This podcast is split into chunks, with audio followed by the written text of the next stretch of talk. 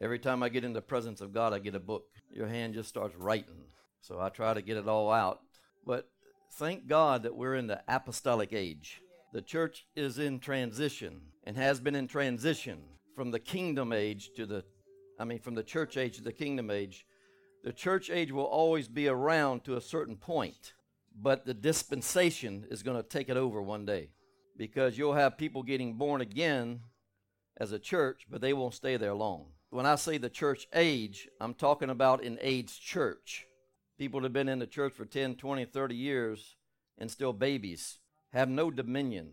I always say man's greatest need is the kingdom of God. And the reason it is because the kingdom of God has man's one answer, and as is to be con- in control of his circumstances. Amen. When something comes on you, you don't know whether this thing's going to control you, bring you to death, or bring you to broke, busted, and disgusted, or what it's going to do to you. But you got to take on a mindset that you have dominion, but you got to you got to you got to take it on. You got to apply the mindset. You got to apply the mindset. So the apostolic age is preparing the bride for the coming of Christ. That's what we got to keep in mind. Replacing the old wineskin with the new wineskin. An aged church is a church that's been around for 20, 30 years as an individual and still has the old wineskin. Replacing relationship with church to relationship with God. Replacing relationship with giftings. We can even have a relationship with prayer and be out, totally out of line because we can conform to things so easy. When you're in a relationship with someone, you're not always praying to them, you're in conversation. Oh, Jesus. I want to hear the Father's voice firsthand, not carried through Jesus, not carried through the Holy Spirit, but I want Daddy talking to me. I want Jesus talking to me. The Lord said the AIDS church ushers in the gifts of God. The apostolic church ushers in the revelation of the presence of God. Church is saved but not changed. Man, I wish I'd, the apostles would have been around when I got saved 20 something years ago. I, I would have been a lot further along right now in Jesus' name. I would have been a lot farther along. He's interceding right now. The book of Acts says we enter through the, in the, into the kingdom through many tribulation. The church avoids tribulation. When trouble comes to the church, they hit the prayer line so they don't enter into the tribulation. When you come into the kingdom mindset, you are being called to trouble. And you will find more joy in the trouble than you will out of the trouble. Amen. Listen, Satan does not care if you preach on the cross. He doesn't care if you preach on the gifts. He doesn't even care if you prophesy because most people don't believe it. It just tickles them, edifies them for a moment. But when you teach on the kingdom, he no longer sends his demons, he comes himself, according to Mark chapter 4. And all hell breaks loose. That means all hell is breaking loose off of you. Because we have an aged church that's carrying around hell every day. Amen.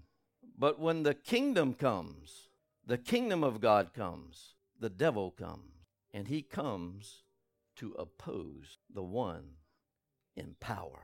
In power. Praise the Lord. The kingdom of God is the ministry of reconciliation. We teach in this ministry that unless you're reconciled to God, then reconciled to man, then reconciled to his plan, you'll never see the promises. And see, the church has the hardest time reconciling itself to man. And, and until that's done, until we have no more offense in us towards one another, you'll never see the plan of God in your life come to pass. You'll never see your destiny, and you'll never enter into your destination. Those are two different things. But to know Him, to know His love, not just the love of the Holy Spirit, not just the love of the gifts that I have, but to know His love, to know that I am filled and flooded, full and flooded with God. according to Ephesians 3:19, everybody should be meditating on that scripture. That I am filled and full and flooded with God. Ephesians 3:20 says now that God is able to do exceedingly abundantly above all that I can ask or think according to the power that's in me. What is that power? That power is love. God is able to do exceedingly abundantly above all that we can ask or think according to the love that's in me. And the problem with, with the with the aged church, the love is polluted with flesh. So it's not changing people. It's not conquering things. It's it keeps the devil dining at your table. Because he said, don't partake with the, ta- the table of the Lord and the table of demons. Paul had to deal with this back in his time. We're still dealing with it today. So the anointing in me has to do with being rooted and grounded in love. Can we bring the boxes out? The anointing in me has to do with being filled with the fullness of God. The church has misunderstood the anointings. There's only two anointings one that comes on you and one that comes in you. The aged church has exercised the one that comes on me and neglected, neglected the, the one that's in me. And they've exercised the gifts thinking they're approved by God and that God's not even in it. And they end up hating the ministry because now they're working the ministry and God's not working it for them. Amen? Can you get that over? The anointing in me has to do with me entering the abundant life of Christ. I always know who hasn't entered into the abundant life because they got their eyes on man. Your eyes should never be on man. Your love should always be on man. Amen. Your eyes should never be on man. Jesus said, If your eyes are fixed on me, I will keep you in perfect peace. I will keep you in perfect peace. See, what I see in the age church is this. Keep looking at me. Don't look at the distraction. What, what I see in the age church is this that they have a lot of prayers not answered because there's certain things that prayer will never answer. Only keys will. Jesus told Peter that he was going to give him the keys to the kingdom, not the prayers of the kingdom. Jesus only mentioned the church one time, but he never he always talked about the kingdom.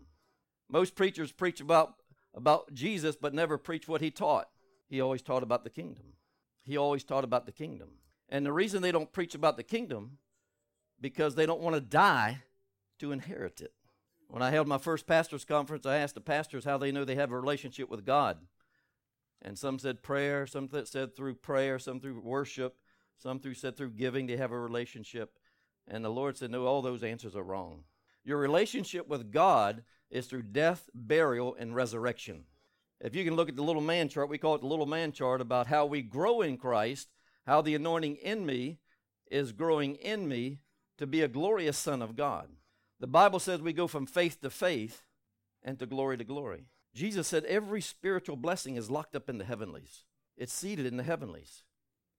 Now, heavenlies is plural. There's seven levels of heaven in the third dimension.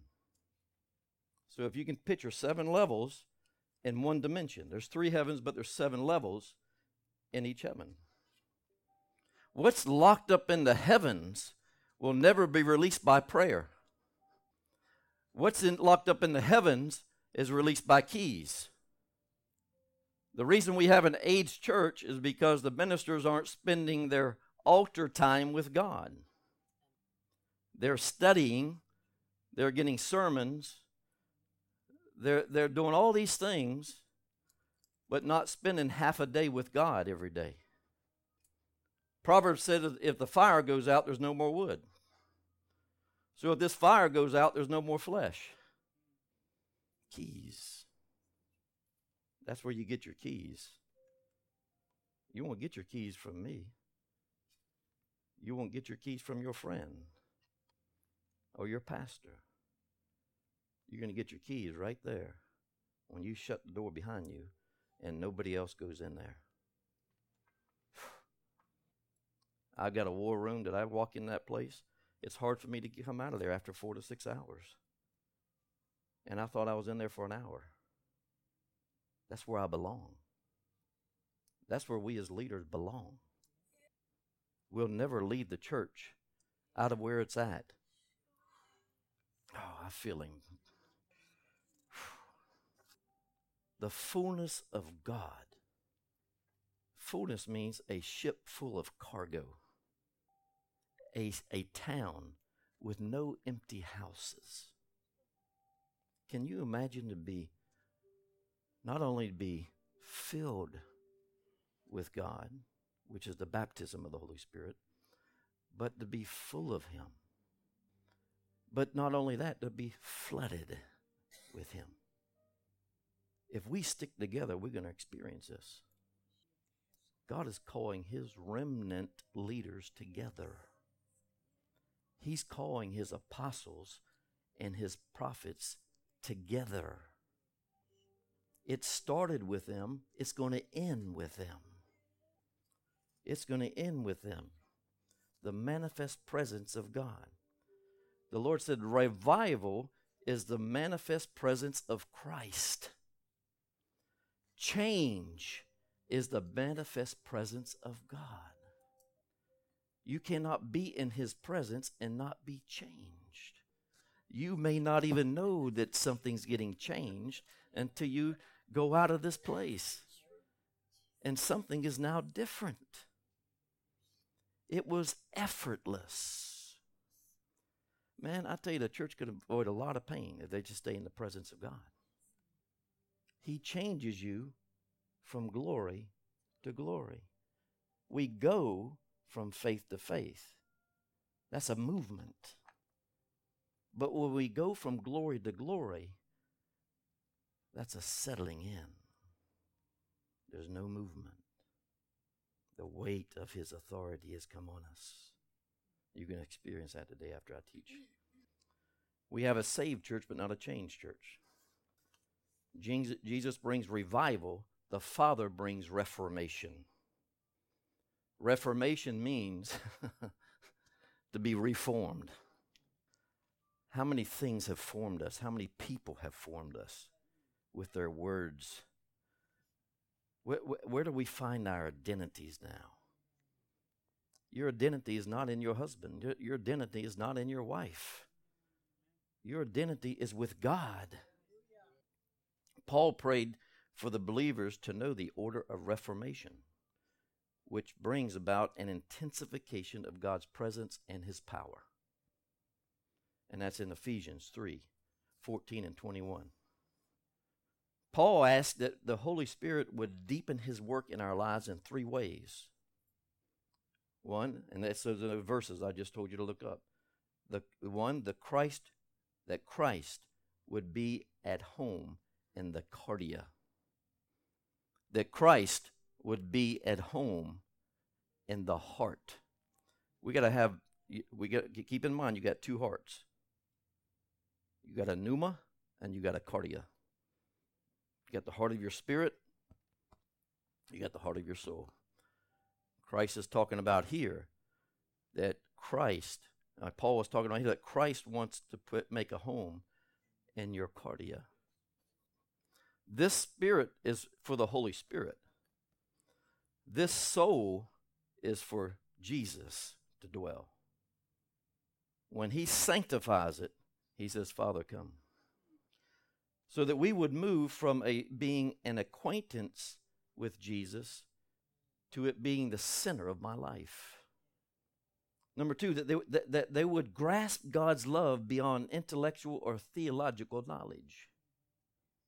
And number three, that we would be filled with the fullness of God. We've been on this, this theme this year about how to have a successful ministry. A successful ministry is not numbers. Amen. When you're moving in the apostolic ministry, It's not going to be about numbers. Hmm. Jesus is the chief apostle, and he had 12 people. God told me years ago that the big mega churches are coming down. The large is coming down, but the small is going to become large. And it's all the remnants coming together. So he said the success of ministry is your maturity and your relationship with God. You see, most of the age churches here operating in the gift. This is an anointing that comes on you. And we can exercise that thing and we can get, get it to produce because of the people's hunger.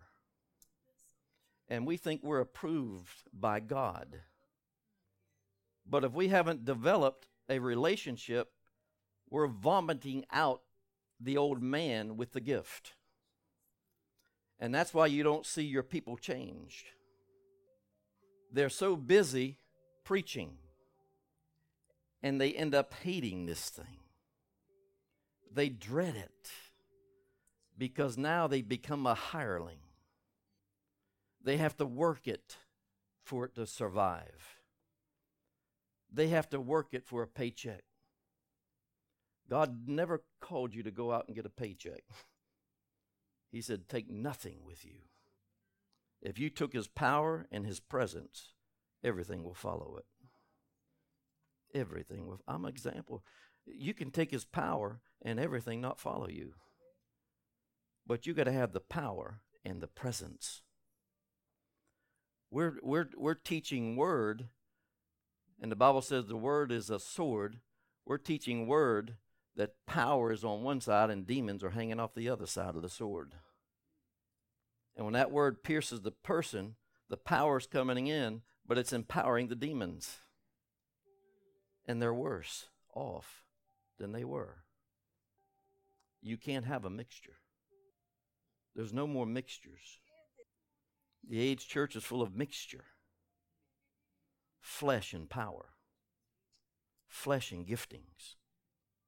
The calling has nothing to do with this gift. The Father said, I've called you and me into fellowship with the Son. That's my calling. This is my calling right here. This is what I'm called to every day. I'm not called to preach that. I'm called to die here so I can live there. There's too much demonstration in the church and no manifestation in the church. I've gone to some age churches, man, and I feel like I've been beat up by the time I get out of there with all the prophecy that's going on. Don't you feel beat up? Listen, this is what you're called to right here. You need to get up early in the morning, three or four o'clock in the morning, and start exercising this time. I started off with 15 minutes 20 years ago, and I'm up to four to six hours every morning now for the last 10, 15 years. And no man has taught me. This comes from the third heaven. I don't study for sermons, they come. He is the sermon, He's the only sermon. But we have this anointing here. Where's our crown? Oh, we had a crown somewhere. We have this anointing here that has to be developed. God will never trust you with this anointing. And He'll never release you to this until that's satisfied. Too much demonstration and no manifestation. And what I mean by that, we can demonstrate miracles, we can demonstrate healings, we can demonstrate prophecy, we can demonstrate the gifts of the Spirit. But can I manifest Jesus? can I manifest Him? Because if I can manifest Him, I can manifest the Father. Because they're one. There's a holy stillness in this place right now. And this is a sign of an apostolic ministry that you could sit here for hours and listen. In the age church, you're ready to get out to 30 minutes and want to know where to eat. The Lord told me to teach on mindsets. I'm going to stop at 11:30. so we can go back into praise and worship because he he he wants to to bring his glory in. You cannot have I mean Jesus said we're we're to have the mind of Christ. He said we had the mind of Christ. But we never applied it. We have a lot of things that we hadn't applied. What is the mind of Christ and how is it developed?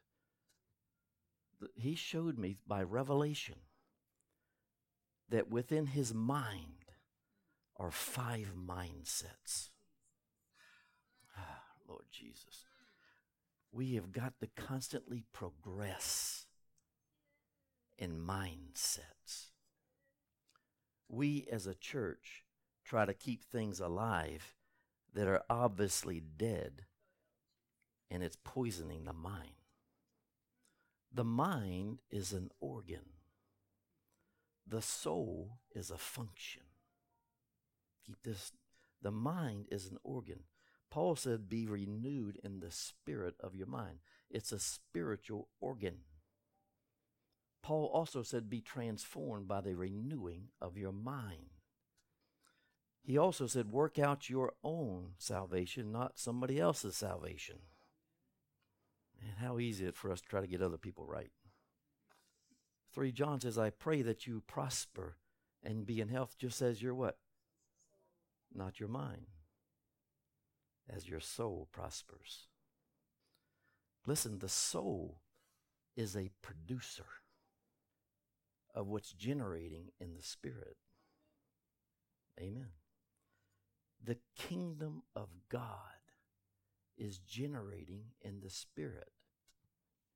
The soul produces it. And then the rivers of life come and flow out of it. The soul produces what the mind should be thinking. You will reach a mindset that I'll get into shortly that you will no longer see with your senses, but you will see out of the spirit of your mind. Paul said, Think on these things that are above. In other words, he was saying, saying, You might be living below the line, but think above the line. A lot of people get saved, but few people live out their destiny. When God sends you to an apostolic ministry, He's ready for you to live out your destiny and stop living for people. Without a changed mindset, the abundant life will never be in reach without a changed mindset. He said the cultivation of the anointing within you and meditation on the revelation that he unveils to you are keys to the new mindsets. Another key is he said godly sorrow produces repentance. And I said this earlier. We don't know what repent means. Yes, it means to change your thinking. But if you if you really dig deep, re means again. Pent means rooftop.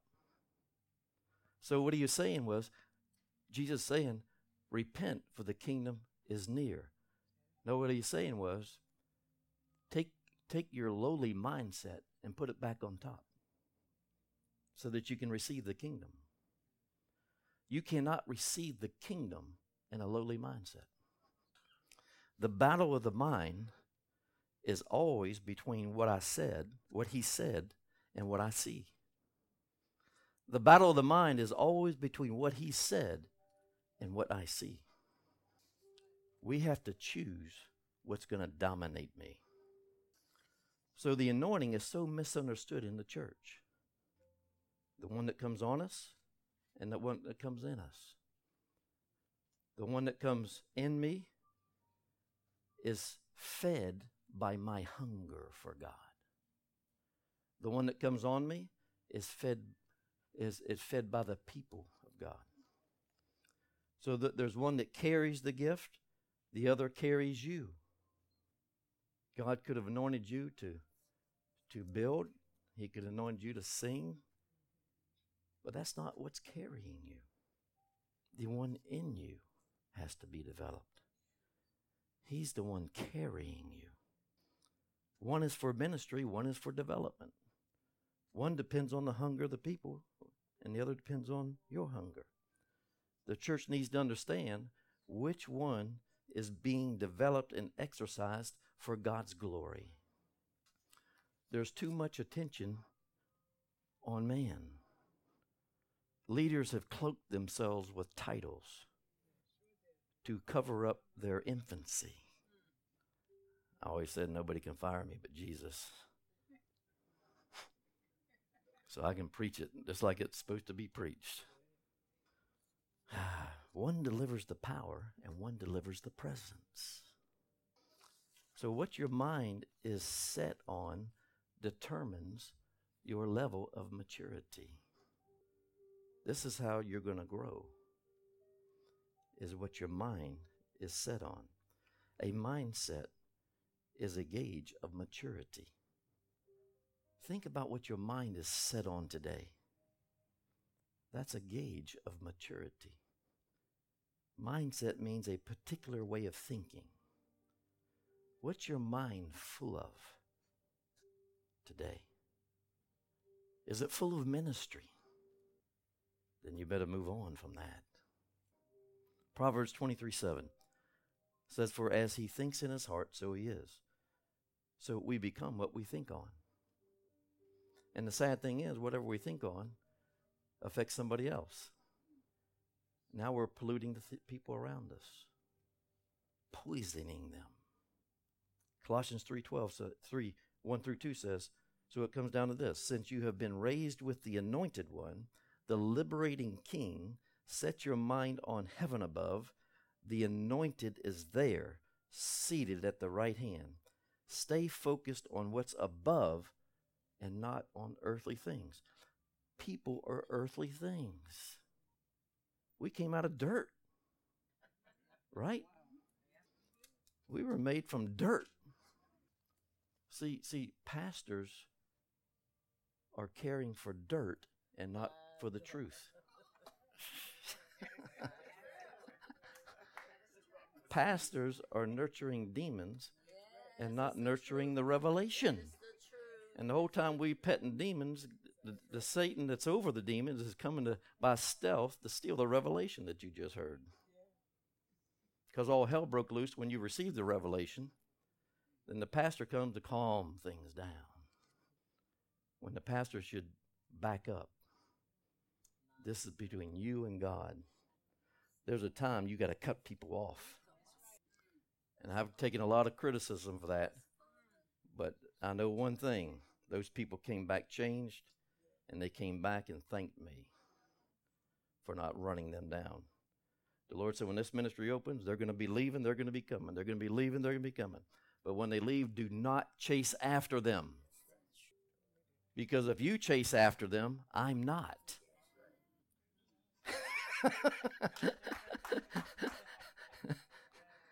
Isaiah 26 3 will keep you in perfect peace, whose minds are steadfast on you and they trust in you, not what people say or do. You can't trust what people are saying or doing. You got to trust what He is saying through peace. The apostolic ministries are going to bring you into perfect peace. Jesus said not to have, wait a minute, what, what we think on invites the power to become it. Oh, God, there's so much revelation. What we think on invites the power to become it. It's an invitation. Jesus said you not to have a pagan mindset, but to have his mind. I, I hear preachers teaching on the mind, but they don't go any further than that. And I'm a guy that likes to dig, man. I got to dig. I got to get to the truth of things. So, what is a pagan mindset? Let's look at Luke 12, 29 and 30. A pagan mindset. And you do not seek by meditating and reasoning to acquire into what you are to eat or what you are to drink, nor be anxious, troubled mind, unsettled, excited, worried, in suspense, for all the pagan world is greedily seeking these things, and you know your Father knows that you already need them. When I see the aged church, I see a worried church. I see a fearful church. I see an anxious church. I see an emotional bride instead of a worshiping bride. When the kingdom of God, they might have, might have been dropped into it, but were never established in it. Because it's a fear free kingdom, it's a worry free kingdom, it's a sickness free kingdom. A pagan mindset is a troubled mindset. And un, a person that can't sit still for five minutes is a person that has never been developed in Jesus. He just bumped into him and got saved. And all he's doing is developing what he got bumped into the bump. A worried mind, in suspense, in suspense in suspense, always suspicious. That's an aged church. Let's look at the mind of Christ. 1 Corinthians 2:16. Lord, help me get all this out today. For who has under, known or understood the mind, the counsels and the purposes of the Lord, so as to guide and instruct him and give him knowledge? But we have the mind of Christ, the Messiah, and do hold the thoughts and feelings and purposes of his heart. Let's go to 2 Timothy 1 7. For God did not give us a spirit of fear, cowardness, craving, cringing, fawning fear, but has given us the spirit of power, love, and a calm, well balanced mind and discipline and self control. When you move from, from a church mindset to a slave mindset, to a kingdom mindset. When you enter that kingdom mindset and begin to get established and developed in that, you will have self control. Self control means dominion. My circumstances don't control me, I control them. How do I control them? I don't control them by arguing or disputing. I control them right here. My circumstances are controlled in my secret place with God. This is where I decree and I declare things out of worship. In my circumstance, everything that's named is now under my feet. The church has never learned from moving from harvest to inheritance. You cannot sow for your inheritance, you have to grow for it the aged church is, is, is mastered sowing and reaping. But if you don't sow for one day, you're going to find out what's going to happen. There's going to be a season of no reaping, and you're going to wonder what in the world happened. You got to sow every day. But to get your inheritance has nothing to do with you. Jesus died for that. And to receive it, I have to die to me and live for Him. How do I know that I have my inheritance? Jesus tells us in Ephesians 4, he says that now everything that's that that is under his feet has a name. Everything that has a name is under his feet. Oh, we thinking about demons. Demons are under my feet. No, he's saying even your blessing should be under your feet. Even your wealth should be under your feet because you don't want that to have dominion over you. God, I can just go. I can park right there for a little while. I don't know how many times the devil has tempted me to enjoy the things God has given me beyond the time that God was with me to enjoy it. That's when the things would have dominion over me instead of me having dominion over the things. Everything that has a name. Revelation 2.23 i will strike her children dead. Then all the churches will know that i am he who searches the hearts and the mind and i will repay each one according to his deeds we need to what are our deeds What did we do yesterday to build someone up? What did we do yesterday or the day before to build some up? That's a deed. That's an action. There's a price to pay for that. And it's coming. In fact, I was in worship this morning, and the Lord said He's given, given some of us 30 days to really repent.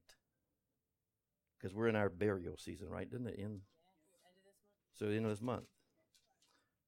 He said, he said, because if it doesn't happen, he will have no control over the flood of evil that's going to come right to you. It was a warning. He said, give them a warning. So Lord, I just gave it. What is the what is Christ searching and testing for in the mind? What is Christ searching and testing for in the mind? He's searching and testing for maturity. He's not looking for signs, wonders, and miracles. That's right. That's so what are the signs of maturity? Five things Christ is looking for in his exploring the mind. The Bible says he, he continually tests the mind. He's testing mindsets. What is your mind set on today? What was your mind set on yesterday? Was it set on worldly things or was it set on the heavenly things? He said, Do, do we have the mind of Christ and are we applying the mind of Christ daily? He said, There's five mindsets wrapped up in my mind.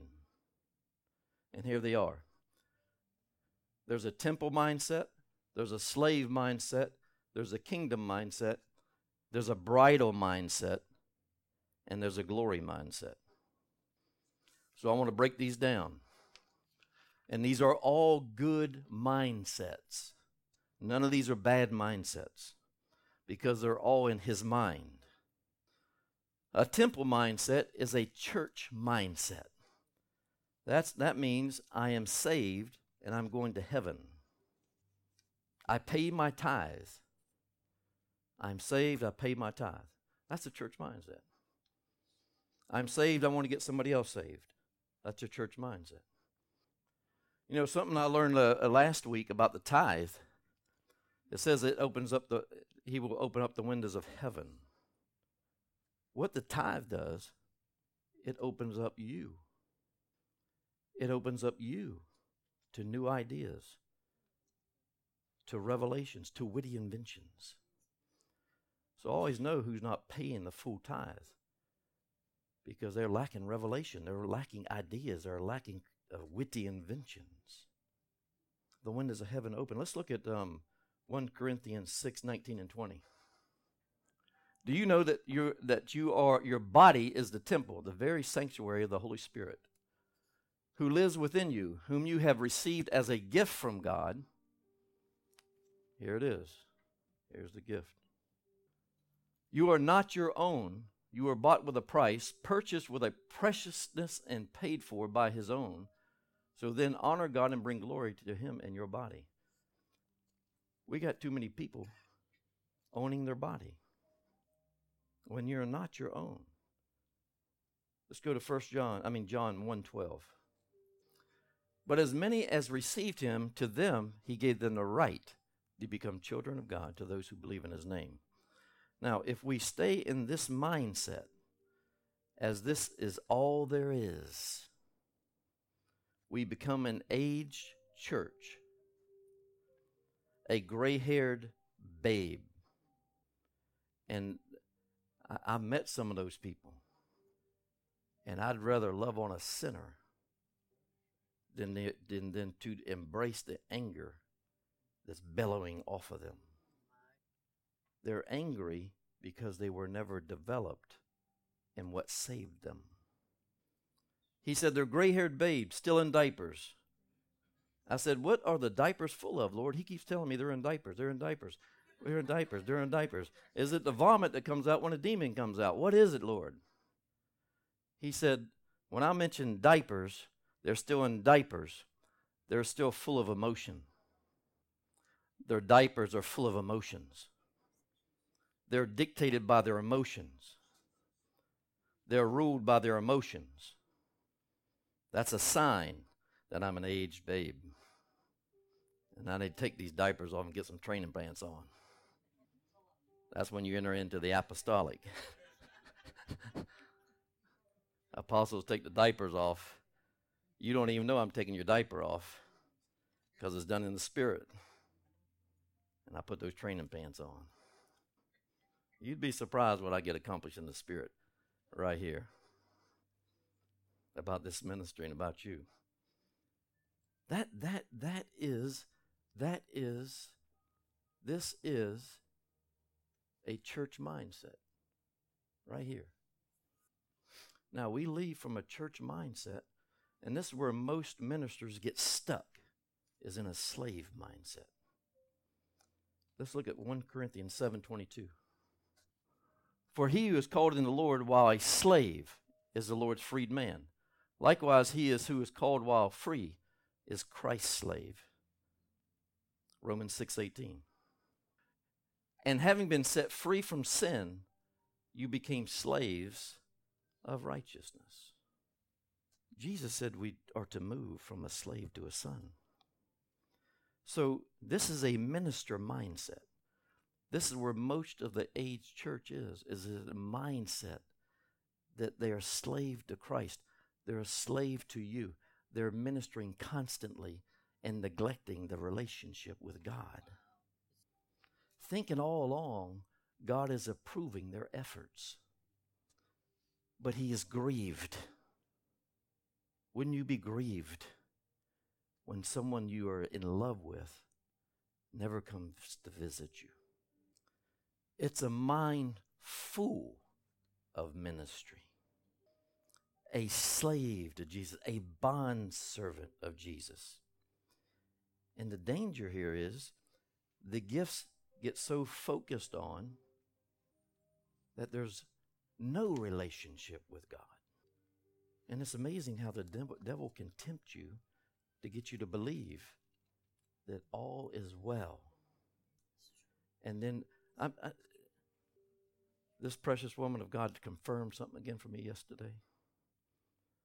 When I spoke something a few years ago, and the Lord said 80% of the church is not going to heaven.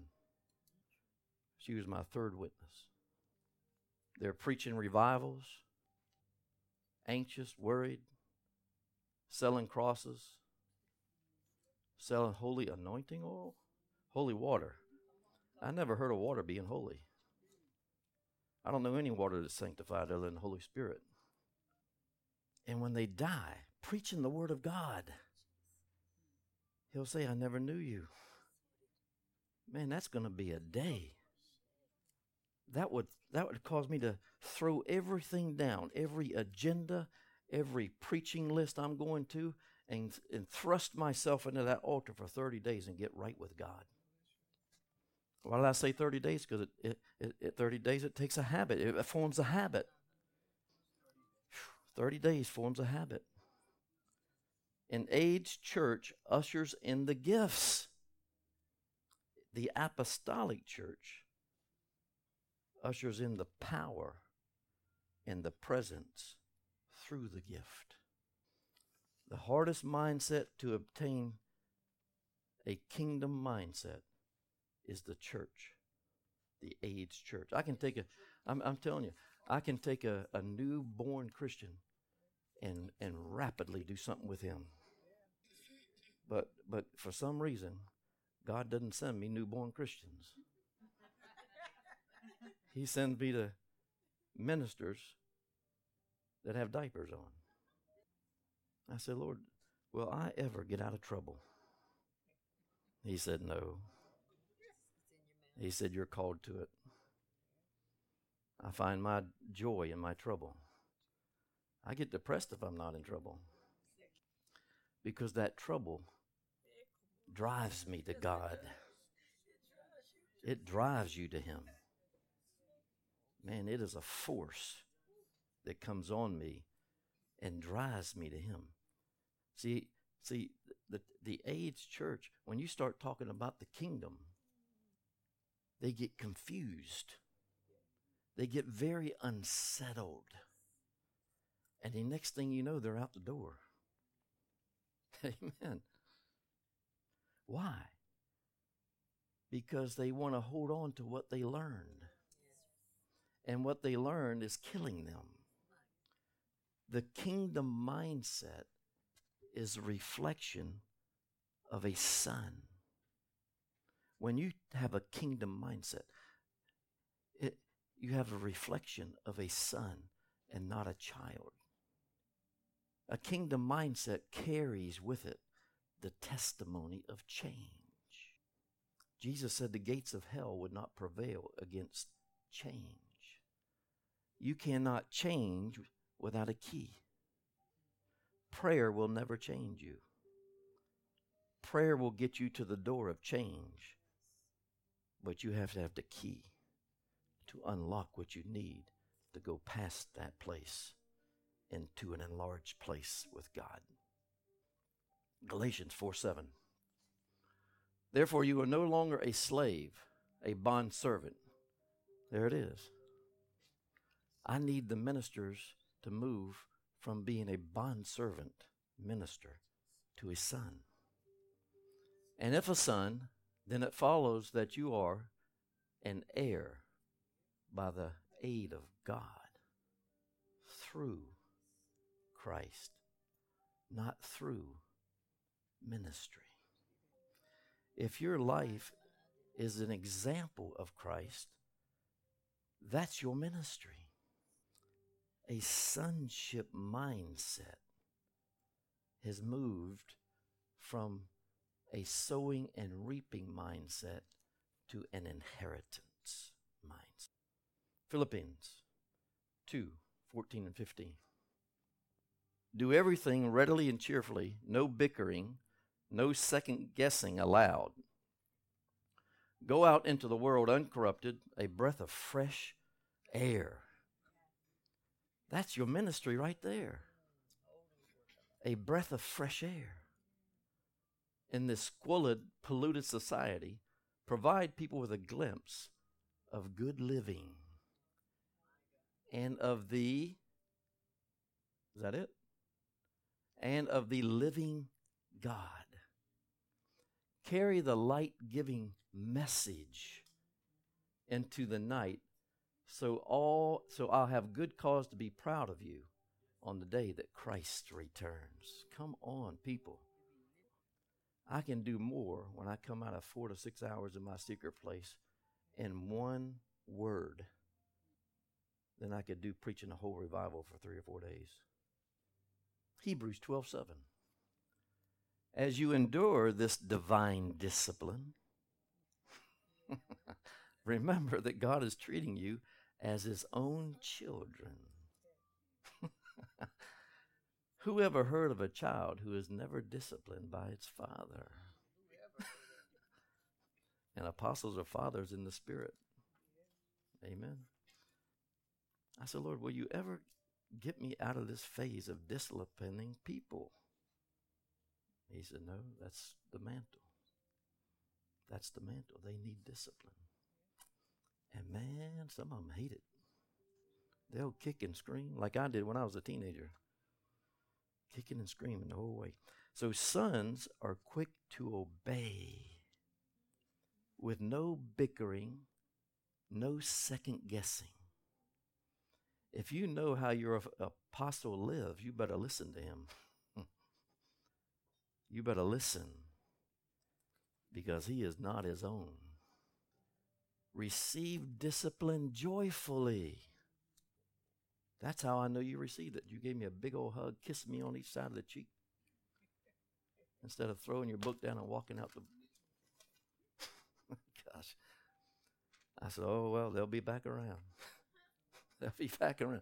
Thank God for His mercy. Thank God for His mercy that He never gives up. He never gives up. A son is a breath of fresh air. You should feel refreshed around him. You should not want to leave his presence. Providing people with a glimpse of good living. Amen.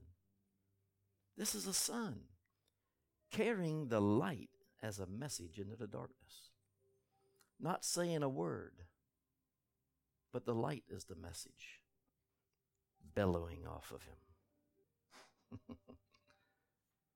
so a kingdom mindset is now a son in the temple, leaving everything you know to pursue everything you don't know.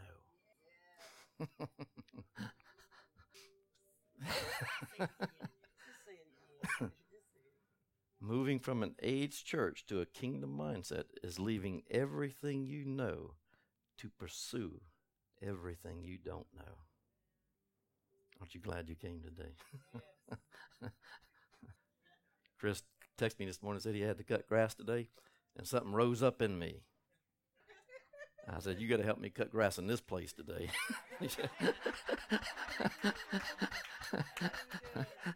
I said, No, you need to be here today. Listen, you don't want to miss a pastor's conference. They're totally different from any other ministry in here. There's so much revelation that comes forth, and I get so excited on my way here, and it's not my excitement, it's His excitement. He loves His leaders, He loves His pastors, He loves them.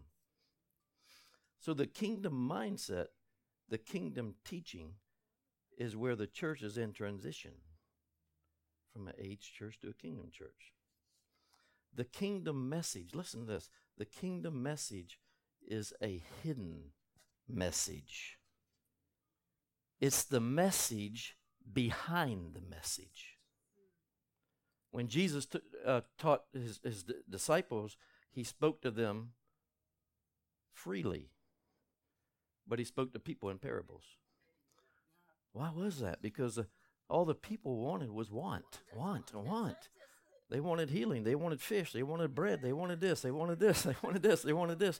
So he had to talk to them in parables. They couldn't receive the message that was behind the message. When you get a revelation from God, you better go deeper because there's seven layers on that word. Every word, because it's been purified and it's perfect. And seven is the number for perfection. Don't stop at just one revelation of that scripture. There's seven layers on that thing. And each layer ties you to each layer of glory in the third dimension. Uh, it, it can get deep right there.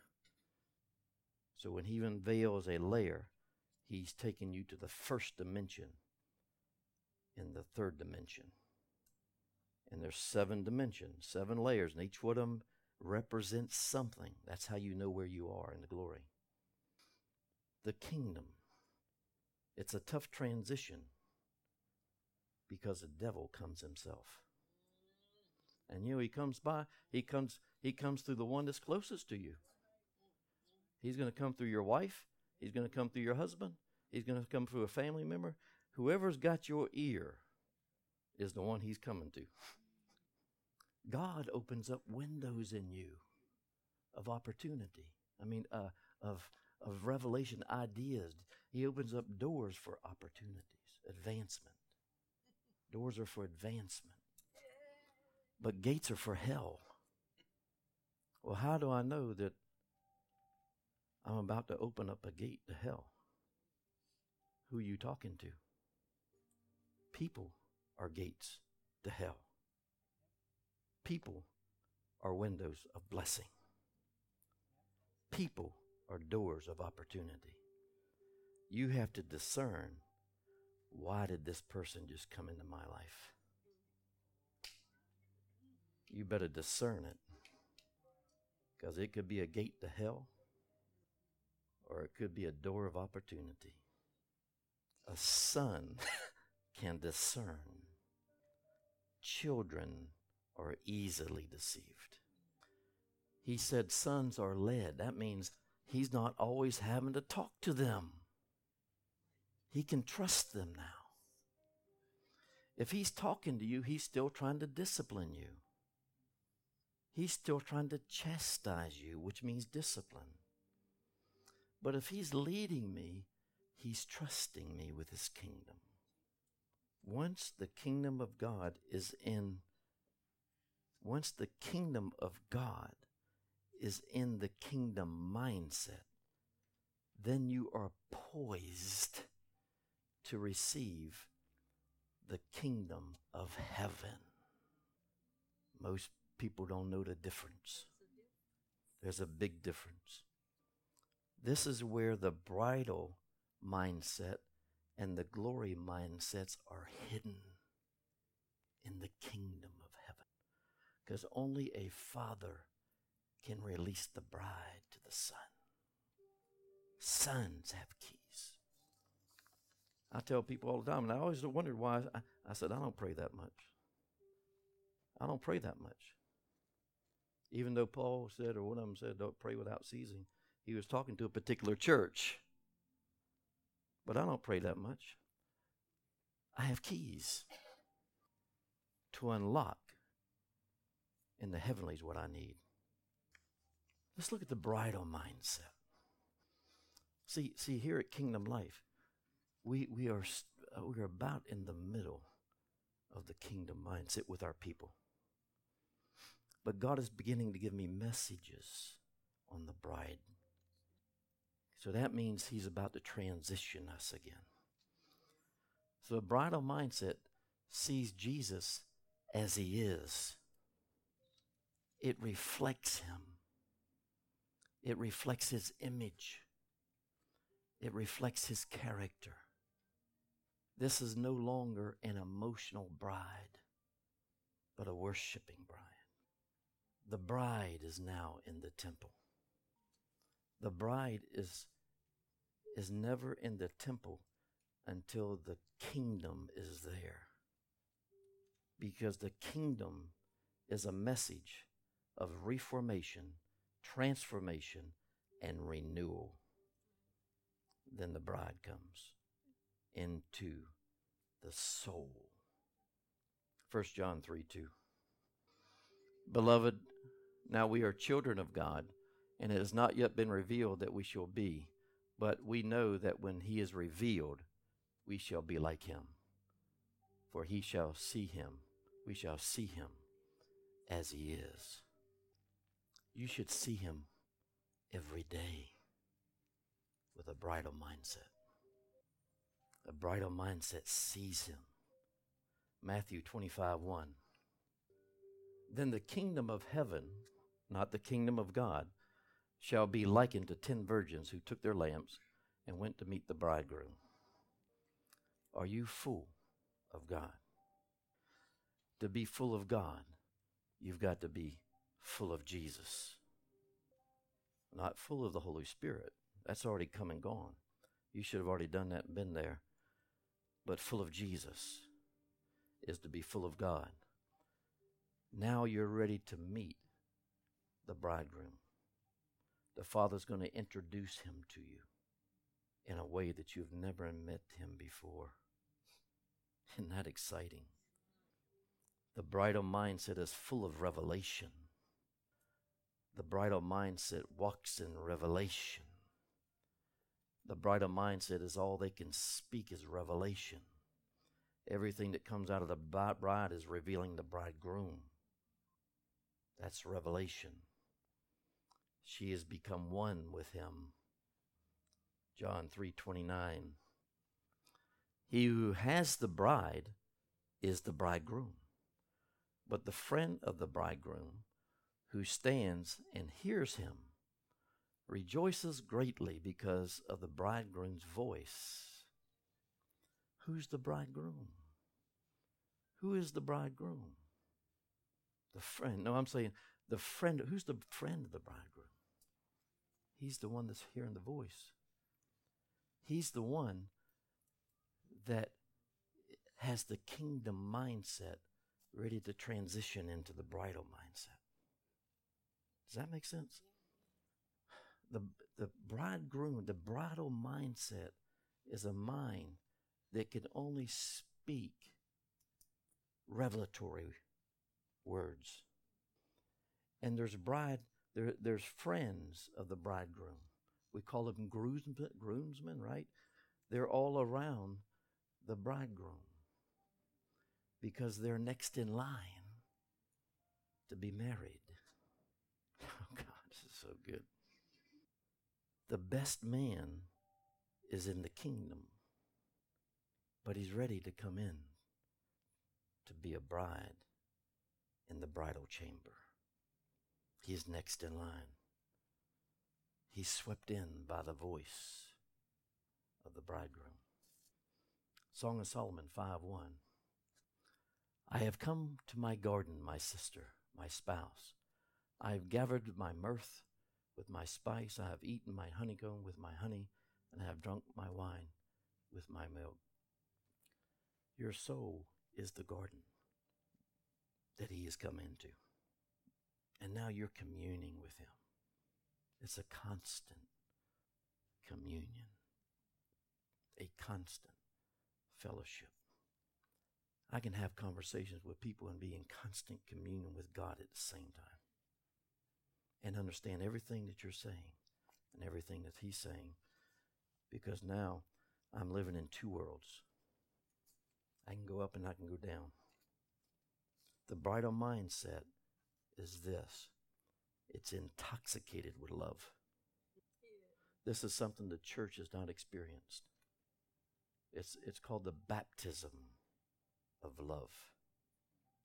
We're baptized in the Christ, we're baptized by water, we're baptized uh, in the Holy Ghost, and then we're baptized in love.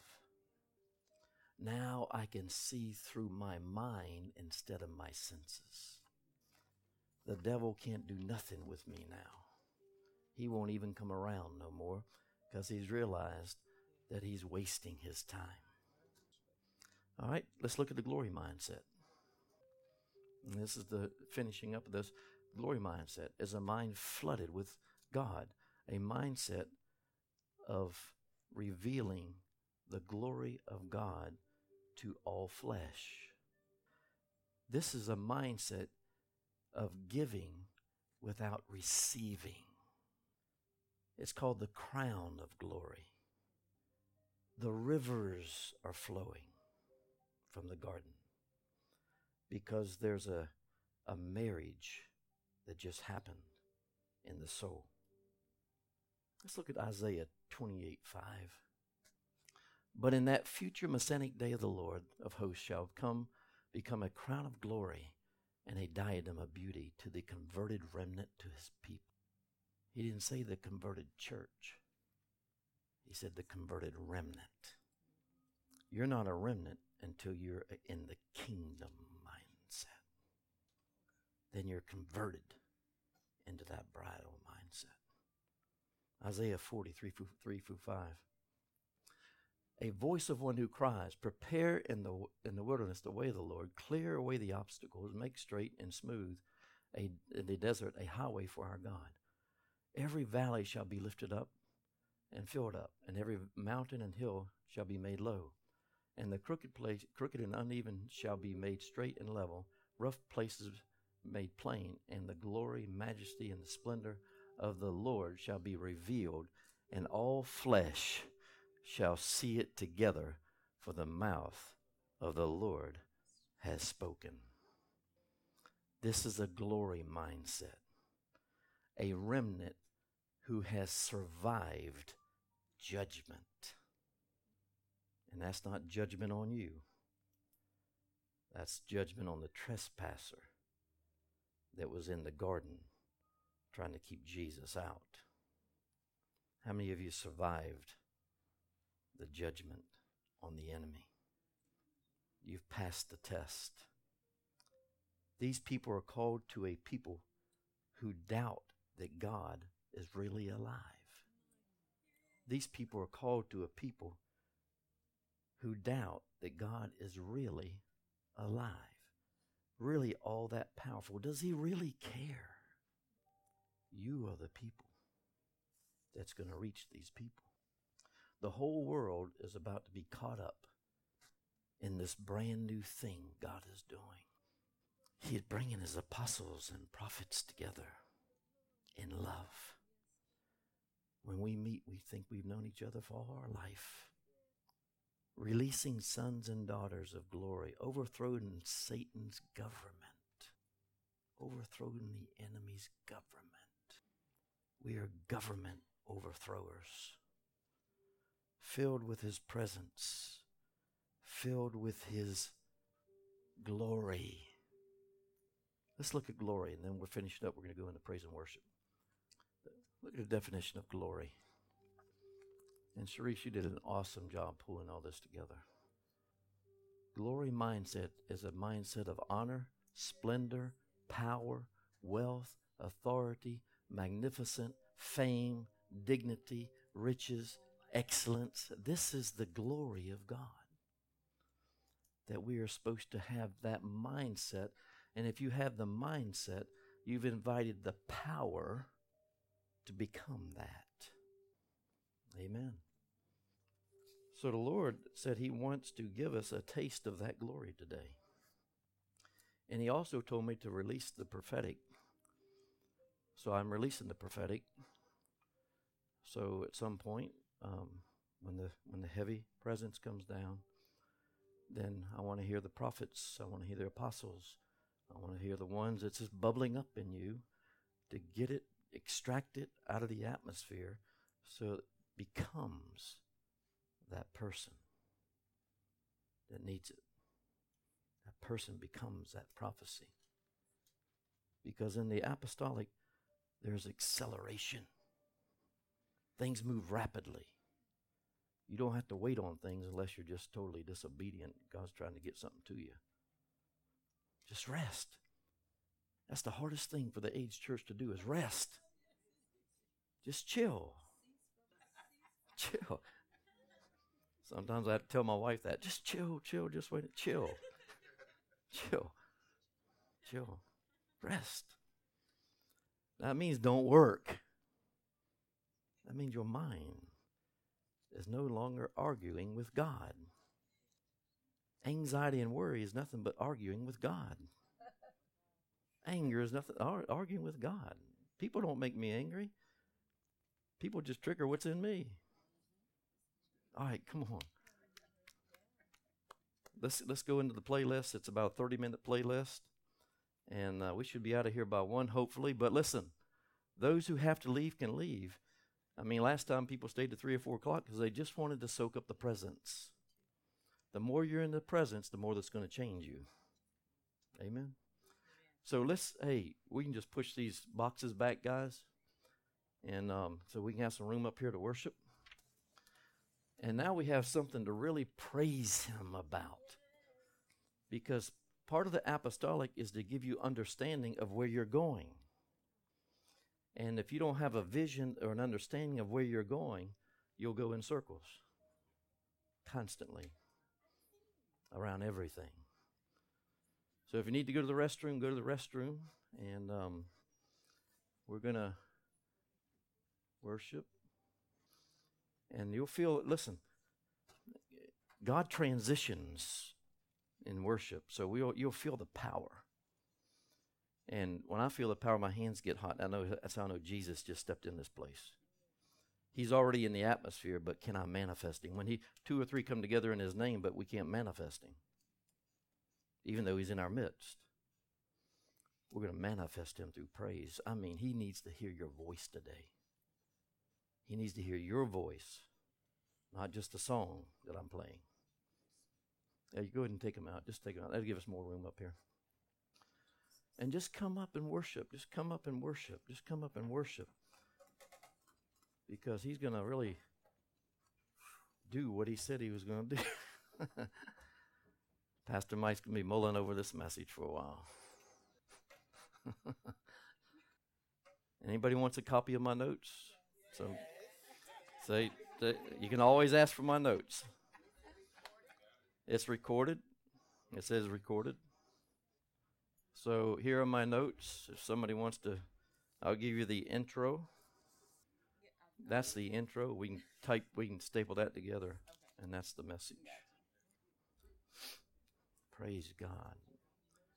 All right, let's hit the lights and let's let's let's just go into praise and worship and um, bring His glory in the place out of the spirit of your mind. That means see from the mindset that you're in. You're in a kingdom mindset. You see from a kingdom perspective. So don't ever see with your eyes through your natural senses. Let the kingdom mindset see through the mind and then let it come through the senses. Because everything you see through the senses without it coming through the mindset is temporary, but you can keep it. You can keep eternity on it. Oh, thank you, Lord. So if you're not seeing from the perspective of heaven, the eternity that's in you can keep what you're trying to get rid of eternal life on it. That means you can give power to it. You can actually give life to the very thing that you're trying to destroy in your life.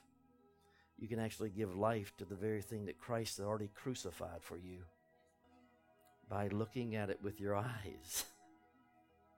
A kingdom perspective sees it completely different from what it is. You've got to see people whole. You've got to see people the way He sees them. If, if we would just do that, there would be no division in the church. There would be no offense in the church if we would just see people the way He sees them. So that's seeing out of the mind of the Spirit, which is the mind of Christ. Christ is the mind of the Spirit. He is the mind of the Spirit. So He's given us the five mindsets. You know what they are now. So you can say, hey, this is where I'm at and this is where I'm going. Amen. You got the teaching. Everybody's got copies of the message. They're in the back. We'll give them to you on the way out. Meditate on them. Preach them. Teach them to your people. Because listen, everything I teach is foundational.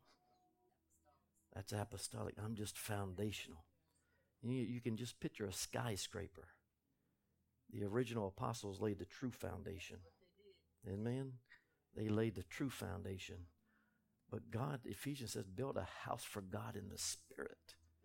So that's like a skyscraper with many floors. So the apostle brings the next floor in, while the pastors and teachers build on that floor. so listen, you can actually walk in the presence of God all the time It's not a temporary thing. It's a temporary thing for the age church, but it's an eternal thing for a son and a daughter of Christ. When you take on that mindset, you can't take on any mindset unless first you've experienced that mindset. You can't take on anything you haven't experienced.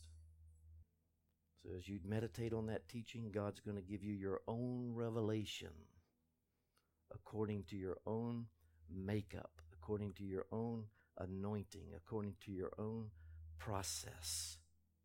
My process is different from your process.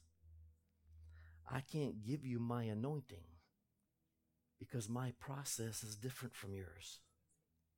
I can just give you my mandate. You can you can you can associate with the mandate. And that, that can come on you by association. But I can't give you my anointing. You have to cultivate that yourself. You have to cultivate that thing on the inside. Wasn't God good today? I, I mean, the, the, the Lord keeps reminding me that every church service should end up with His presence. That's right. That's right. Or it's all in vain because the presence seals the deal. If the presence doesn't come, we're wide open for the enemy to come back.